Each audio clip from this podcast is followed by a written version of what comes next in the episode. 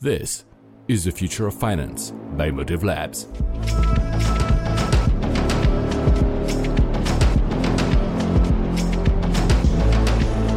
Hello, and welcome again to the Future of Finance, the podcast where we live and breathe the next generation of financial technology.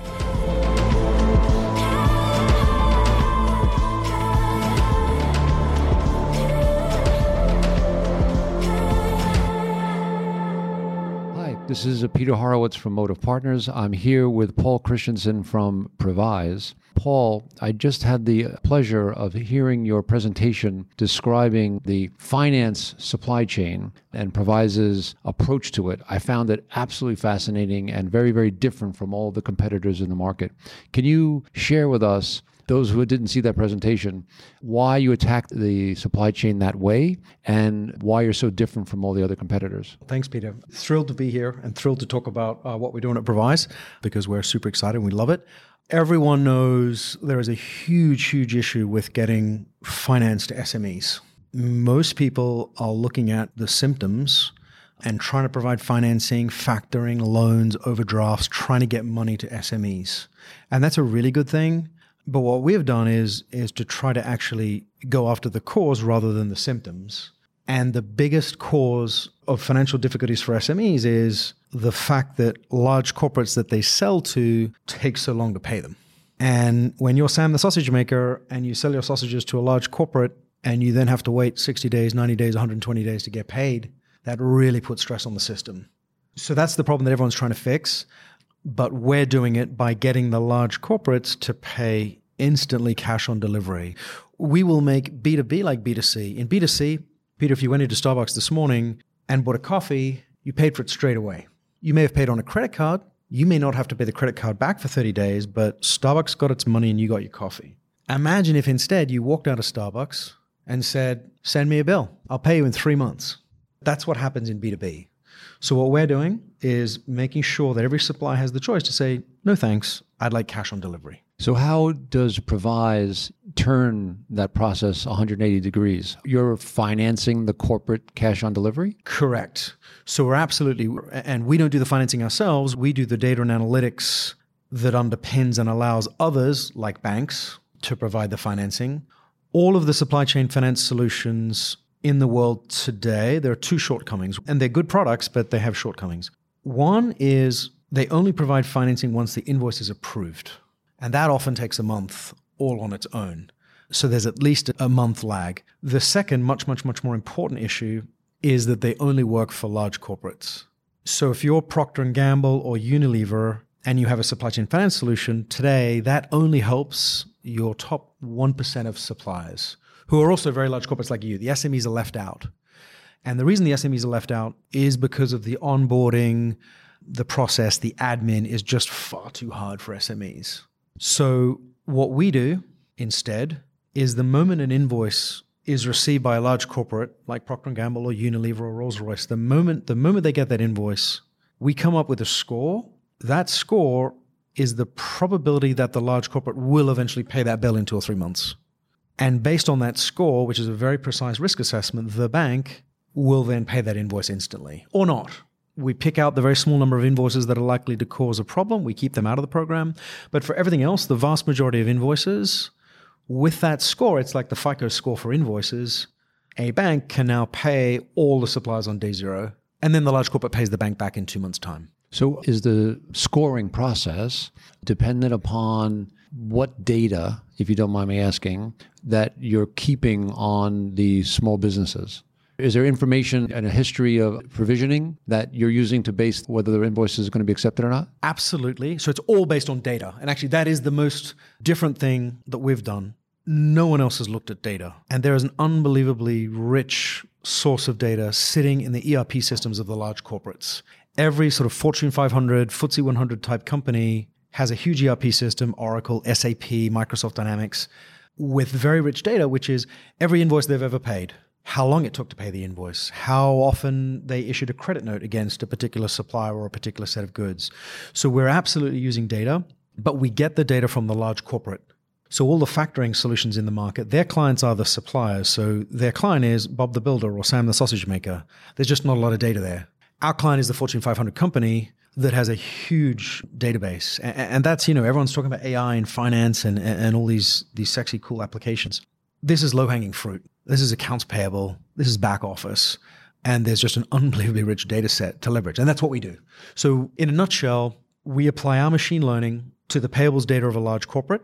And by doing that, we generate cash, both cash on delivery for the supplier, but we also, really importantly, we pay a very significant data access fee to the large corporate. So it's actually it's a win-win.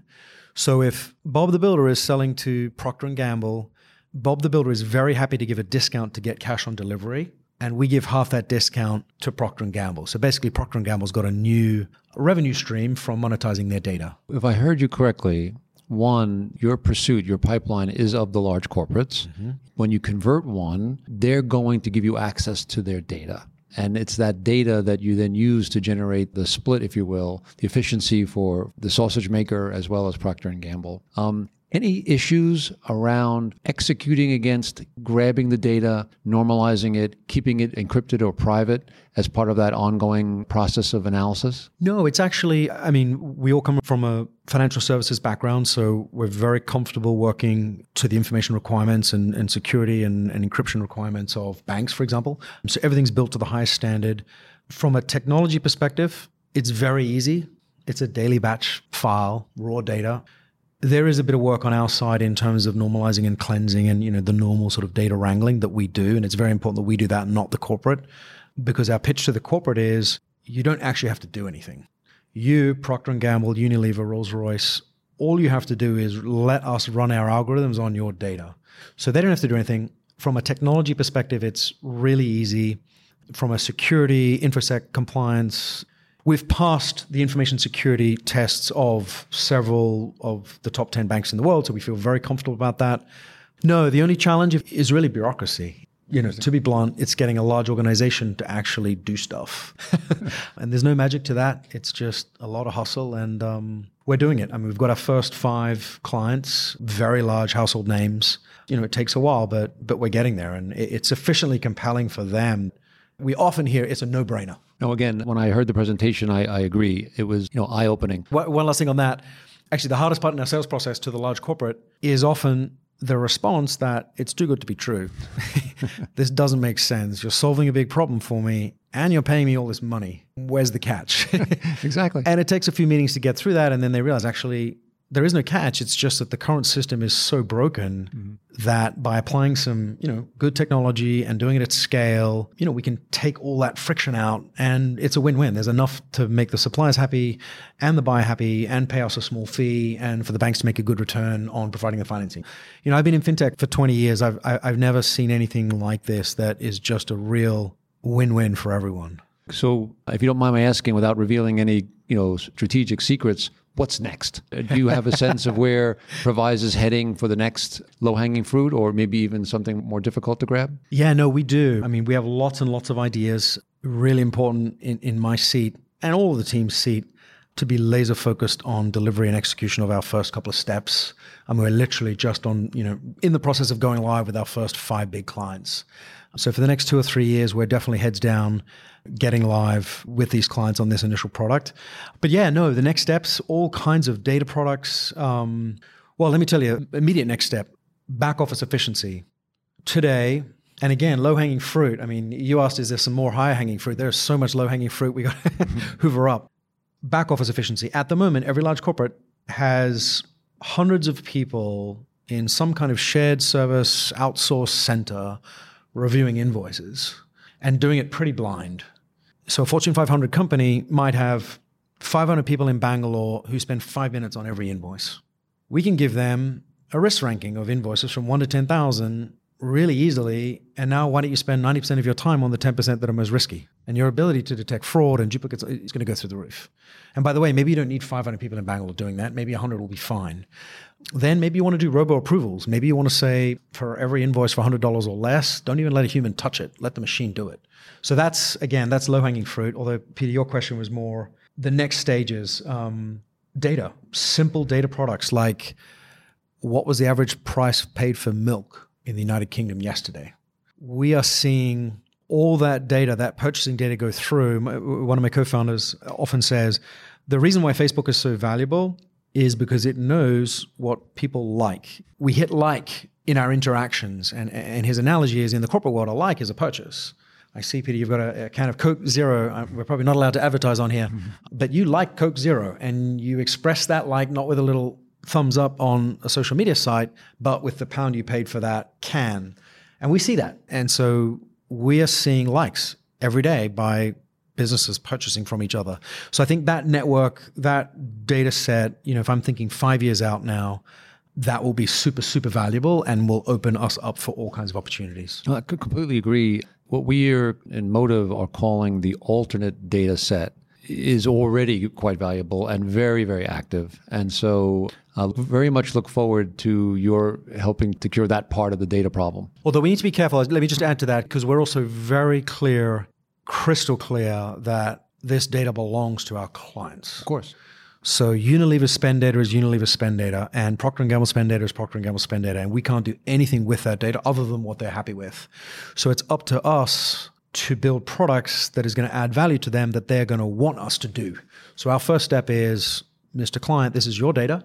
Here's some cool ideas of, of what we could do with it. Would you like us to do that? And you know, you guys know that here, you know, there is a real sensitivity around ownership of data, and and our model is to be very respectful of that but add value with it. Because currently, you know, as I said at the beginning, all this data sitting in purchasing systems of companies is just not being used, and huge amounts of value can be unlocked. Yes, agreed.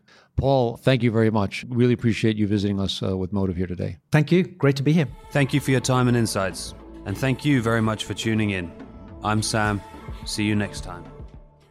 The information contained in this podcast is intended for discussion purposes only. It is not a recommendation, offer, or solicitation for the purchase or sale of a security or any services of Motive Partners. All investing involves risk, and there is no guarantee that past performance will be indicative of future results. The views and opinions expressed in the podcast are as of the date of recording, reflect the views and opinions of the persons expressing them, and do not necessarily represent the views or opinions of Motive Partners. Motive Partners makes no representations or warranties as to the accuracy, reliability, or completeness of any information provided, and undertakes no obligation obligation to update, amend, or clarify the information in the podcast, whether as a result of new information, future events, or otherwise. Any securities, transactions, or holdings discussed may not represent investments made by Motive Partners. It should not be assumed that securities, transactions, or holdings discussed, if any, were or will be profitable, or that the recommendations or decisions made in the future will be similar or will equal the performance of the securities, transactions, or holdings discussed herein. This podcast may contain forward looking statements that are based on beliefs, assumptions, current expectations, estimates, and predictions about the financial industry, the economy, Motive Partners, or Motive Partners investments. Nothing in the podcast should be construed or relied upon as investment, legal, accounting, tax, or other professional advice, or in connection with any offer or sale of securities.